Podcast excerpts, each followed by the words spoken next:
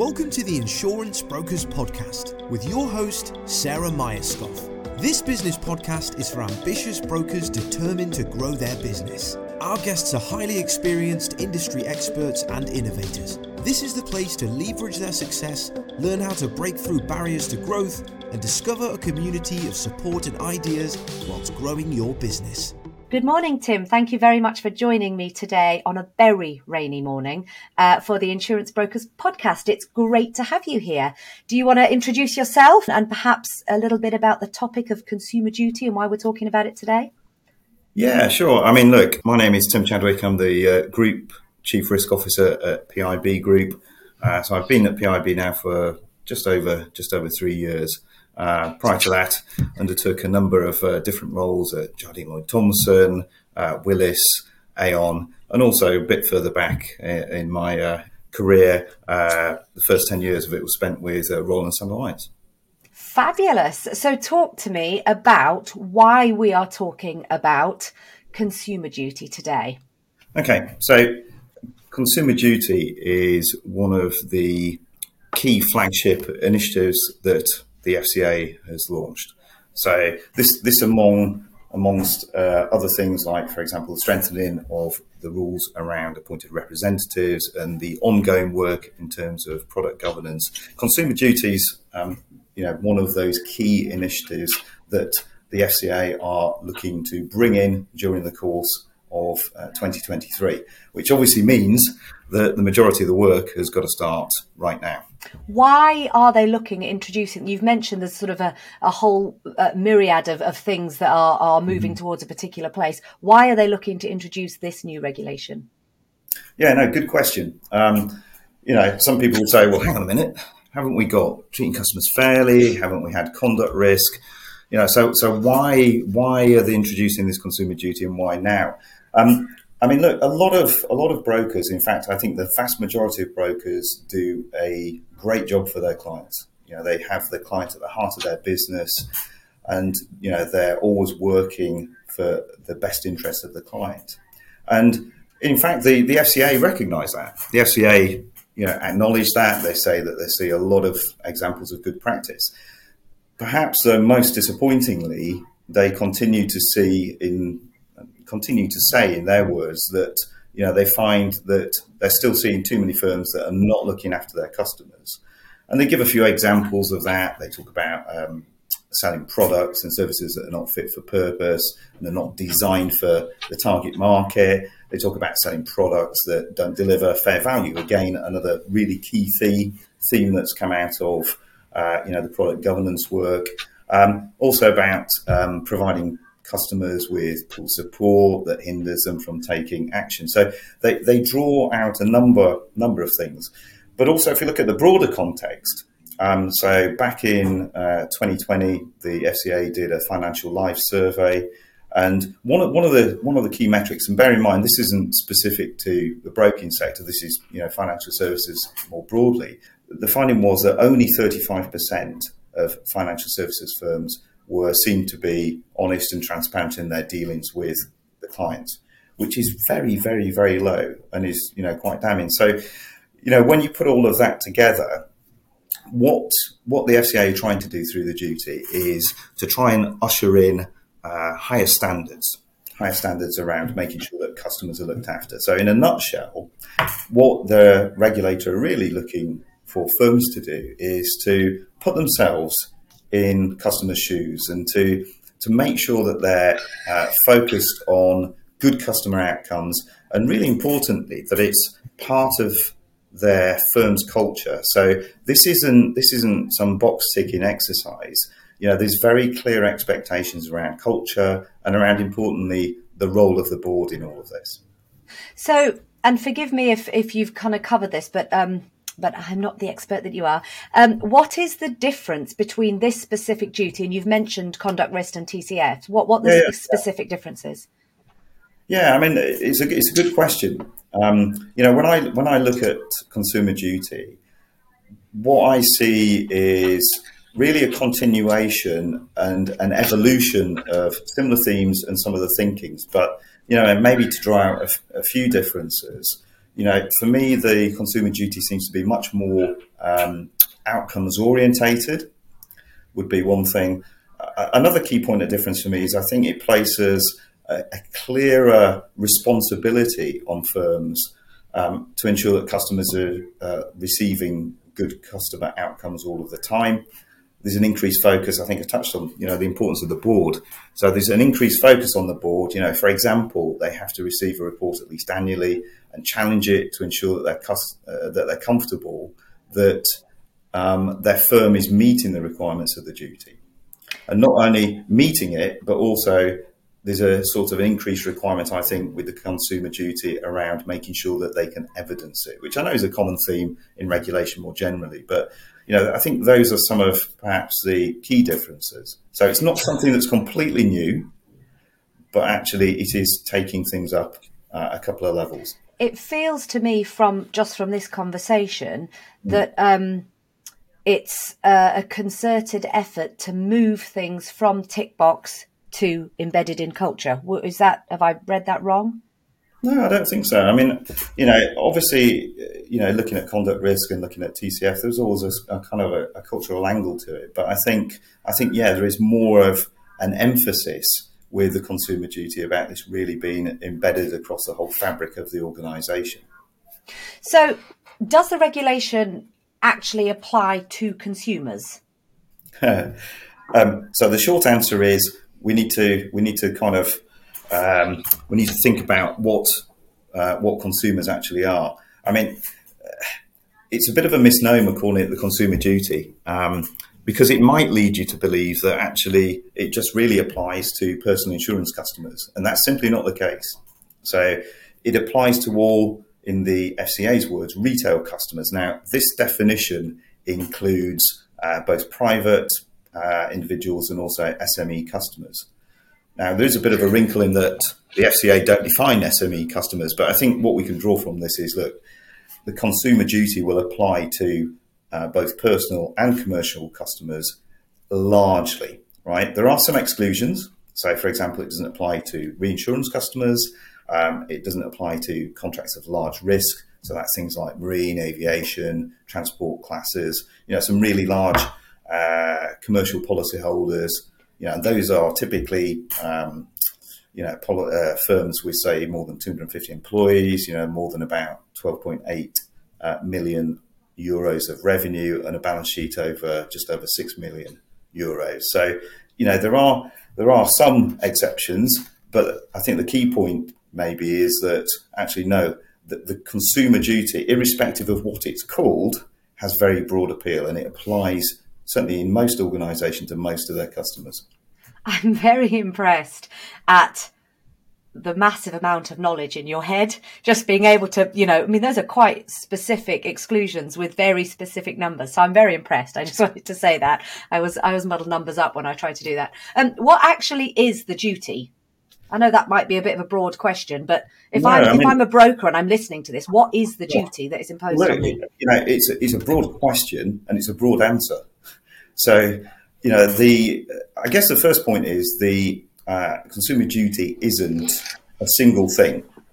So it's not a single thing; it's a package, a package of measures. So let's do it in numbers.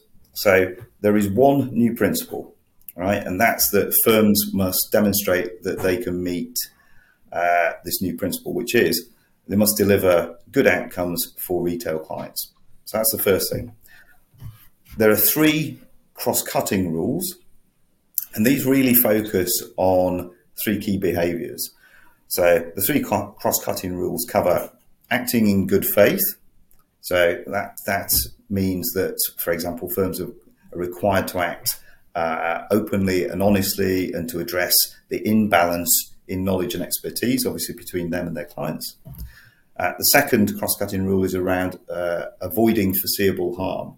So the regulator the regulator isn't saying, you know, firms have got to avoid harmful stock. I think there's a there's realism baked within it, but they're saying actually no, firms should be thinking forwards and through their risk management. You know, they should be identifying areas of foreseeable harm, and they should be preventing that. And you know, foreseeable harm, you know, might be in terms of an example, you know, to include ensuring that you're providing fair descriptions of benefits and exclusions. Because obviously that's something that's quite foreseeable if it isn't there. Third, third piece is to enabling and support uh, supporting retail customers pursue their financial objectives. So this is all about really uh, empowering consumers to make choices for themselves and to remain responsible for their own decisions. But obviously, firms and brokers particularly have uh, a key role to play in that in terms of supporting them and you know, for example, making sure that they've got the right information at the right time that really facilitates consumers being able to make those kind of decisions. The next number is four outcomes. So there are four outcomes associated with uh, the consumer duty, and these are new rules and guidance setting out the sort of the more detailed expectations about how firms should conduct themselves. So uh, the four are products and services, so a real focus on that. And that's, you know, for example, making sure that uh, firms ensure that the products that they either design or that they have meet customer needs and that they perform the way that they're intended to perform and they're sold who they should be sold to. So the right target market. The second is around price and value. So again, this this really goes back, Sarah, to the, the theme theme, the broader theme that is out there around you know the provision of fair value. So it's making sure that firms assess the price and the value equation on an annual basis. The third one is around uh, consumer understanding. So again, this is going back to making sure that they've got the right information at the right time. It's appropriate for the kind of customer that they are. You know that the information is clear, it's transparent, and also importantly that firms actively consider vulnerable customers.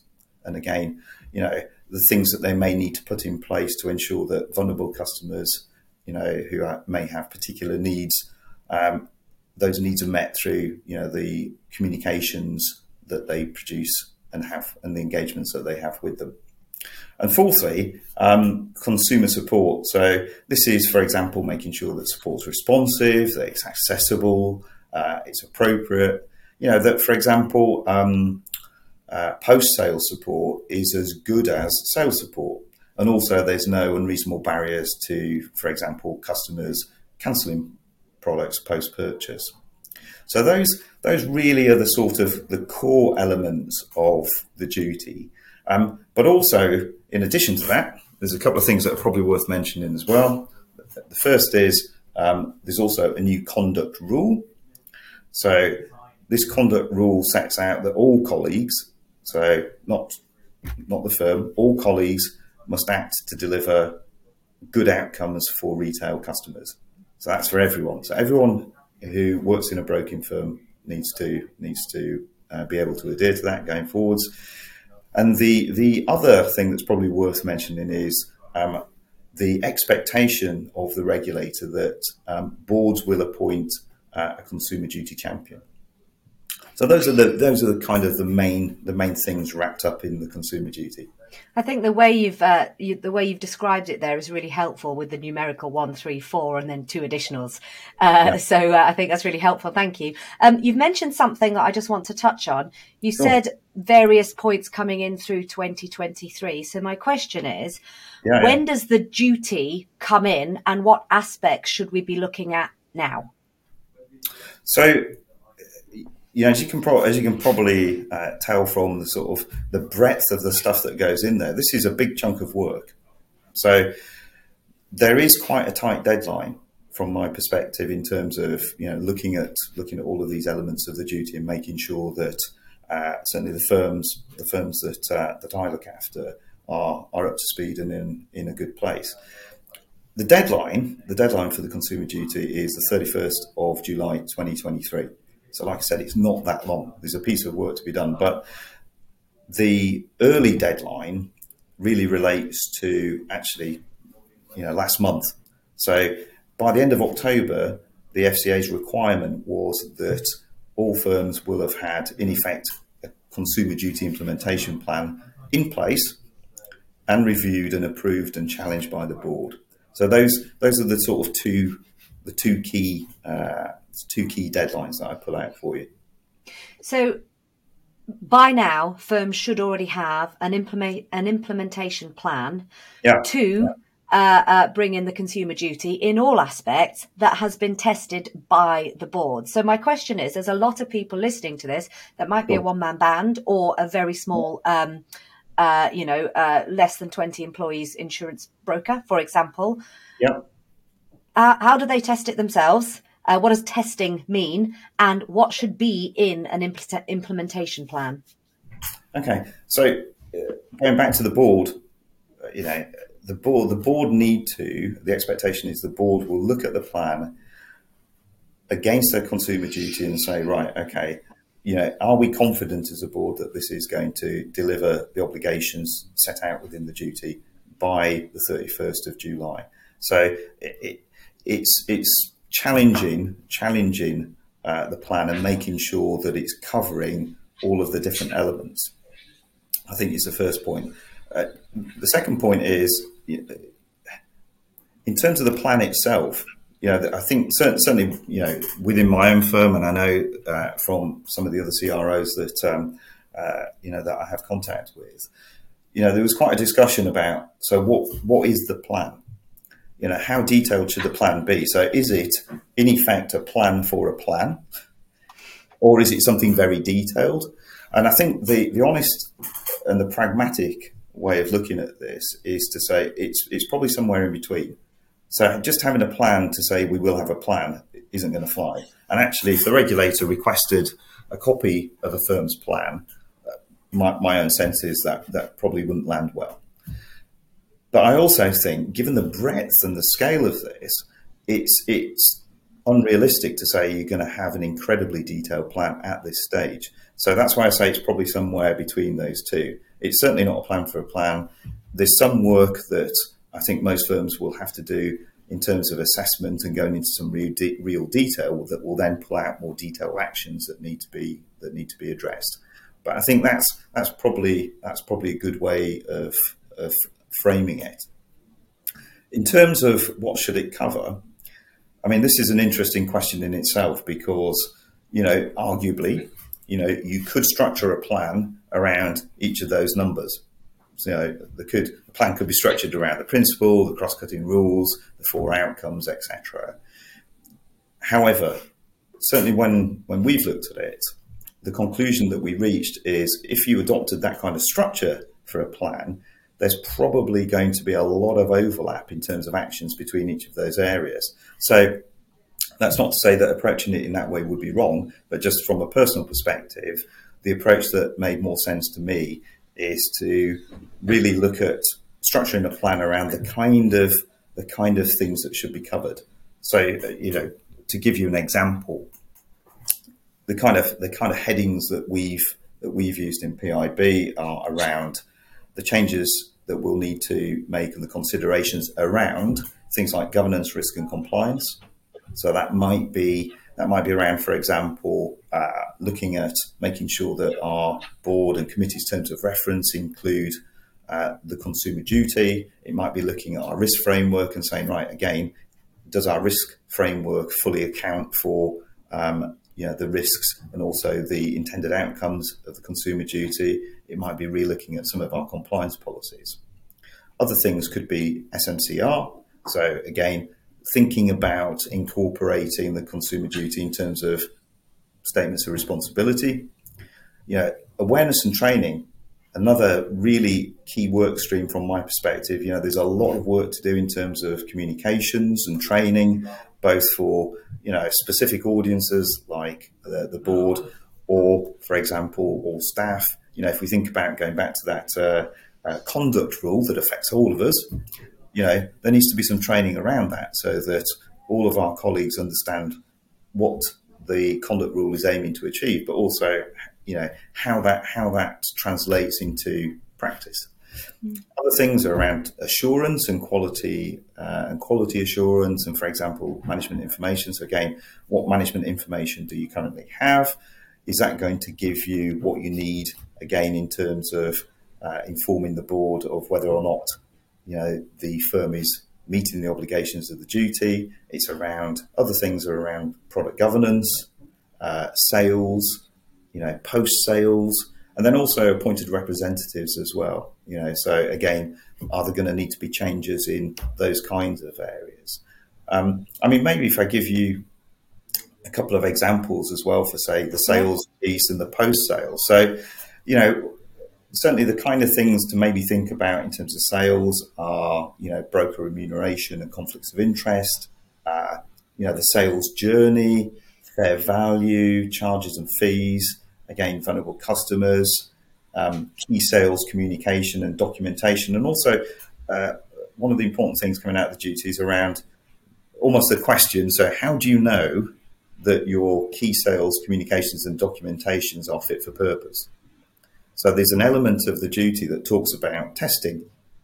So, I think that, you know, certainly. Um, you, you, get feedback on some of the communications that you have, but there's more of a proactive obligation now to say, how do we how do we actually know? We think we think what we've done is very clear and it's simple and straightforward, but how do we know?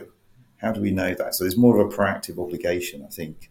Um, in terms of post sales, it's things like looking at your service levels. So going back to the point I mentioned earlier, you know, are our post sales service levels as good as what a customer would receive at kind of new business stage? You know, it's about thinking around things like uh, the ease of cancellation. Uh, you know, how easy is it to cancel a policy once it's been taken out and actually exit the relationship? Um, you know, it's about thinking about complaints, again, vulnerable customers, post sales communications and documentation, and again, the testing element to that as well. Um, so, those are kind of practical things that, you know, when you're looking at addressing the duty and planning for it, those are some of the kinds of flavors of things that you may want to look at. I think that's really helpful to have some practical examples. Um, gives people uh, some meat to to to, like, to get into. So what I'm thinking is, people listening to this mm-hmm. sounds like um, a lot of work, and it is, mm-hmm. But it's a lot of work that you need to be starting now if you haven't already. And a Absolutely. great place to start would be this one, three, four figure but yep. don't look at that verbatim. Look at that in terms of what you already do and what your obligations already are and work backwards so that you're not doing some overlap and crossover of, of certain areas that almost certainly do. And, and, you know, look, people, I think the important point to uh, take away as well is that, you know, in terms of meeting the obligations of the duty, no firms should be starting from scratch. So this is building on, building on things that firms should already have in place you know, for conduct risk and treating customers fairly, and importantly, the product governance. Because fair value, you know, going back to the outcomes, you know, products and services and price and value have a key relationship to all the work that firms will have been undertaking, you know, over the past 12, 18 months in terms of product governance and the GI pricing practices work. Just um, before before we leave, there's one more question I've got for you. You mentioned uh, a few minutes ago, the Consumer Duty Champion. Can you tell me a little bit more about what that is and why firms need to have one? Yeah, so, so uh, I mean, personally, I don't like the name Consumer Duty Champion, but I, have kind of got to get over that. Um, the FCA want, you know, they want good outcomes to be central to uh, the culture of firms and the strategy and the, and the objectives and the purpose of firms. So there is this expectation that um, at board level, uh, firms will have this consumer duty champion and preferably a non executive director. Now, obviously, not all firms will have non executive directors. So there's obviously a thought process to go through to say, well, actually, who should it be? But I guess it comes back to really understanding the role. And there is, there is a little bit of guidance in terms of what this role should, uh, should be that the FCA provide. Um, but it's really around ensuring that uh, the consumer duty lens is applied to board discussions. You know, it's about ensuring that the board is challenging how the firm is embedding consumer duty and again focusing on those uh, consumer outcomes. You know, it's about ensuring the efficacy of management information that again helps the board to actually understand whether or not the obligations are being met. Um, it's it's about ensuring that you know the culture of the organisation is appropriate and is in line with you know providing and delivering good outcomes for customers. And it's also um, about I well this is this is my sort of interpretation of it and some of the some of the things that I'm looking for out of our uh, consumer duty champions. It's also about sponsoring an annual consumer duty assessment and report to the board, which is something we've not touched on thus far. But again, that's a that's another requirement coming out of this work that on an annual basis the board will sit down and actually assess whether or not the firm is meeting those obligations in you know quite a formal way. So there's a report that's got to be in place to back that up. So um, that that's those are the kind of things that I'd see the consumer duty champion doing. But in a nutshell, it's about making sure that you know this consumer duty lens is applied to all the different facets of and uh, facets and areas of the board uh, discussions that they have. Fabulous, Tim. The knowledge that's in your head is incredible, and I'm really grateful to have had you on uh, to talk to us uh, this morning. Um, I, if anybody's listening that has any questions about the consumer duty or anything that's come out of what we've said, please get in contact with me, and I will do my best to twist Tim's arm to come back on the podcast, and we can answer any of those questions. So I'm really grateful to have had you on this morning. Thank you very much, no and uh, hope it's been useful for those listening. Thank you. Thanks. Thank you for listening to today's episode. If you have enjoyed what you have heard, have any questions or feedback, please leave us a review and we will be sure to get back to you. If you would like further information on how Boston Tullis Group can support your business, or if you would like to join us on an episode, please do not hesitate to contact us.